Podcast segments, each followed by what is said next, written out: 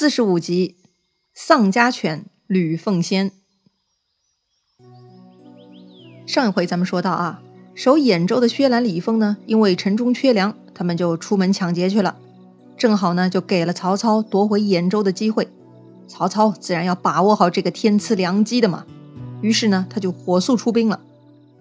那天，薛兰、李丰呢，又在外面打秋风，突然收到手下的报告啊，说曹操啊带兵打过来了。把薛兰他们吓了一大跳，但是很无奈呀。虽然饿着肚子，那还得对抗啊。所以呢，他们只能引兵出战。两军相接啊，老规矩，各自派先锋先出来比划一下吧。曹操这边的新人许褚啊，那是很想着急立功的，所以呢，他就请到了先锋的差事。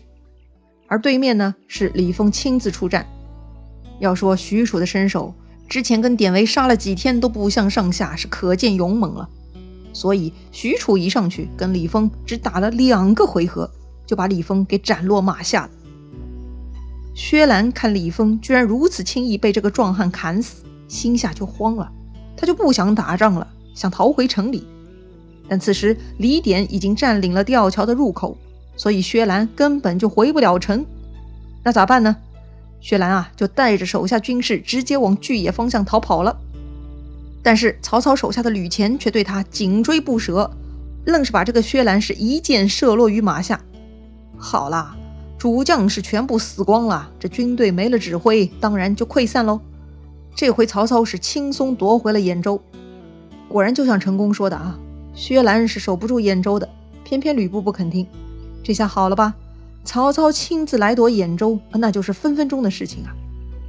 既然收复了兖州，那濮阳也必须要收复啊。于是曹操下一站就要夺回濮阳。要说此时吕布还在濮阳呢，上次差点被吕布戳死，这曹操难道就没有心理阴影吗？哎，要说曹操是枭雄呢，他不但没有心理阴影，反而呢，他思考了升级的对抗计划。怎么升级了？还记得刘关张三英战吕布吗？吕布这次太猛了，所以呢，一定要搞人海战。如今曹操手下将士人才济济，又有了许褚的加入，整体武力值是蹭蹭蹭往上窜，凑个新的三英战吕布，那就是个小 case 了。再说吕布啊，听说曹操打过来了，吕布是根本没把曹操放眼里，败军之将不在话下。这回曹操来打濮阳啊，动作实在太神速。吕布还没来得及通知在外头打秋风的八将啊，还没来得及把他们招回来呢。那成功的意思就是先别急着应战嘛，等这个八将人都到齐了以后再一起去打。但吕布呢却不以为意，觉得自己武功盖世啊，哪需要等那几个小弟呀？这回他又不想听成功唧唧歪歪了，这吕布啊就直接出门应战了。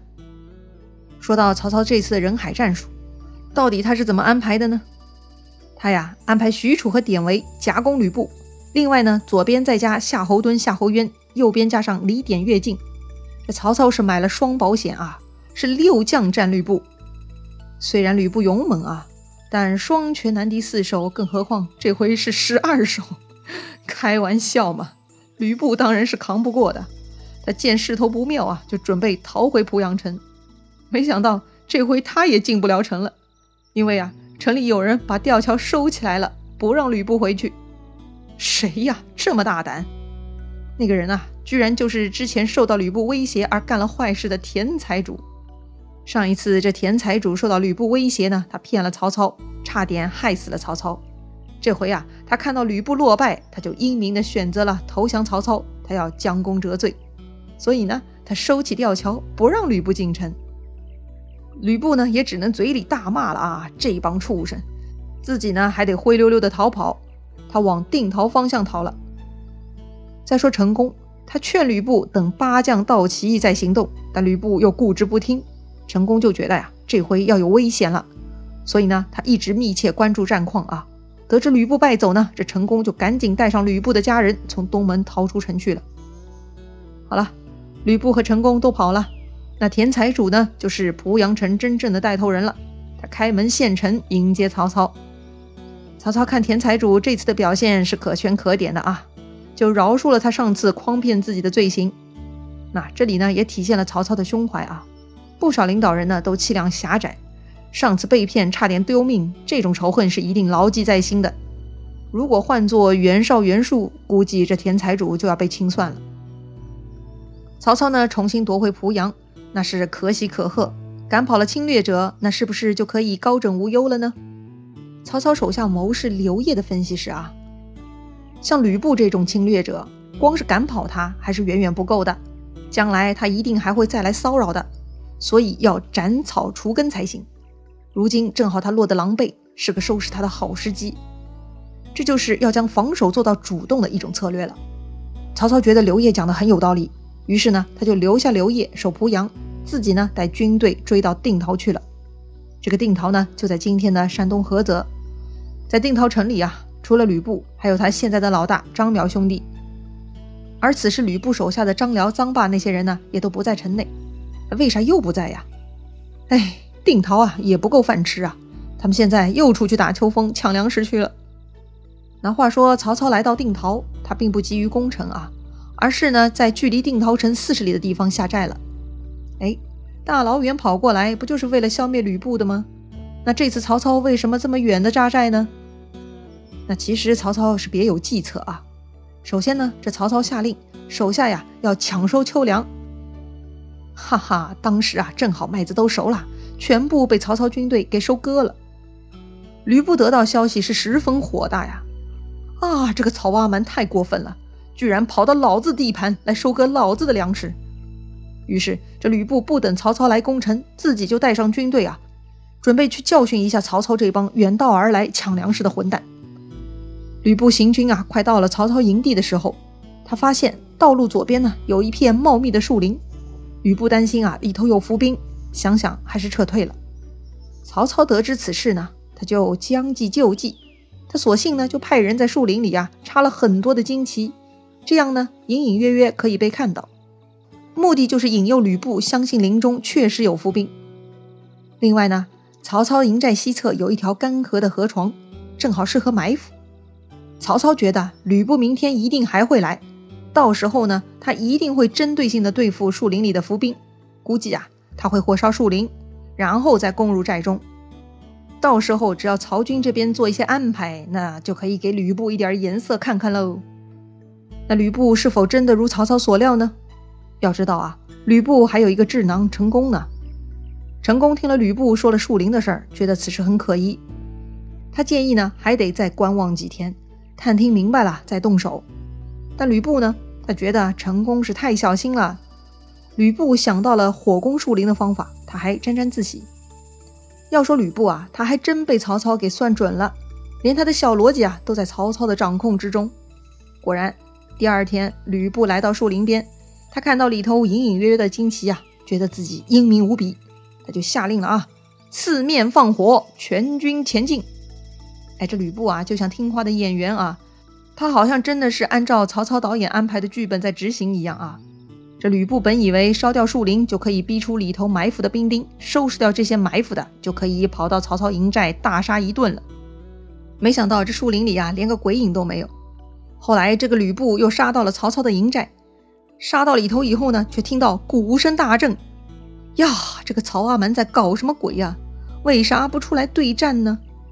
正在吕布疑惑的时候，突然营寨后面冒出一彪军马，吕布这回看到人了。他赶紧冲上去砍杀，但这个时候啊，他又听到几声炮响，那些曹操安排的埋伏在河堤内的军士呢，就全部冲了出来。这些埋伏都有谁呀？夏侯惇、夏侯渊、许褚、典韦、李典、乐进，他们几个快马杀上来了。又是上次濮阳城外的那六个人呢？哈，上次就打不过他们，这次也没必要白费力气了。吕布看到他们是赶紧就逃。接下去呢，就是一阵混战。这个吕布的手下呀，被杀的只剩下三分之一。有捡到性命的小兵呢，赶紧跑回去报告成功。那按照成功的判断，这定陶城是守不住了，还是赶紧逃命要紧。这成功呢，就跟高顺保着吕布家小逃出了定陶城。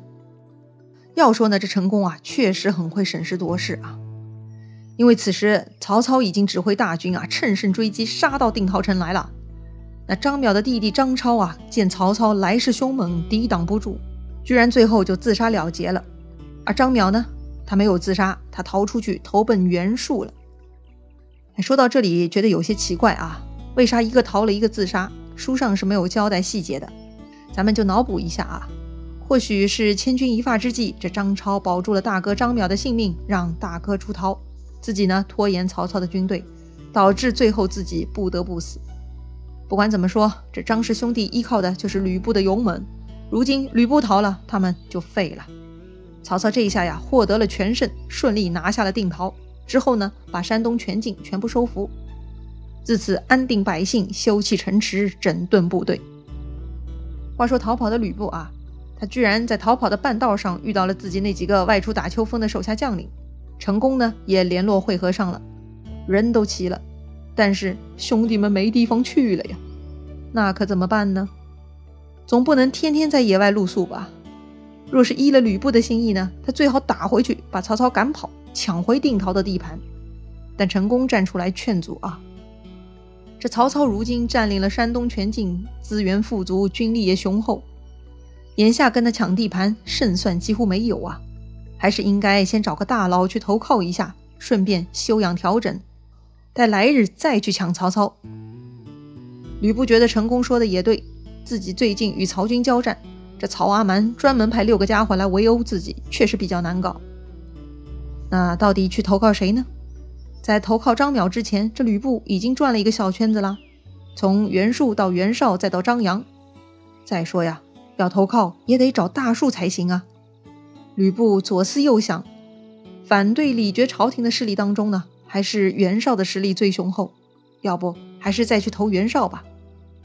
但成功考虑到上次吕布从袁绍那里不辞而别，就算这回想再去，也不能冒进，还是要小心一点，先派人去探听一下情况再说吧。那袁绍那里什么态度呢？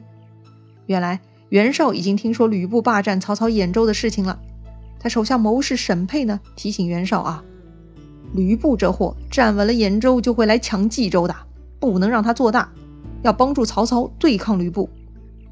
吕布的暗探获知这个消息啊，就赶紧回报吕布。吕布一听是吓出一身冷汗，啊，幸亏听了成功的话，没有贸然去找袁绍，要是找上门去，那不等于自投罗网了吗？好了，大腿是抱不到了，那咋办呢？找不到大腿呢？其实还有一种去处啊，那就是柿子挑软的捏。那谁是软柿子呢？成功盘算下来啊，刘备刚刚得了徐州，根基不深，比较软，外加刘备作风呢比较敦厚，应该可以去。吕布这会儿也没得选了啊，那就去徐州吧，去找个地方落脚更重要啊。于是他们就启程去徐州了。那么刘备会是什么态度呢？他能接纳吕布吗？咱们下回再聊。如果你喜欢这个节目，请点击节目右上角分享给你的朋友哦。咱们明天再见啦！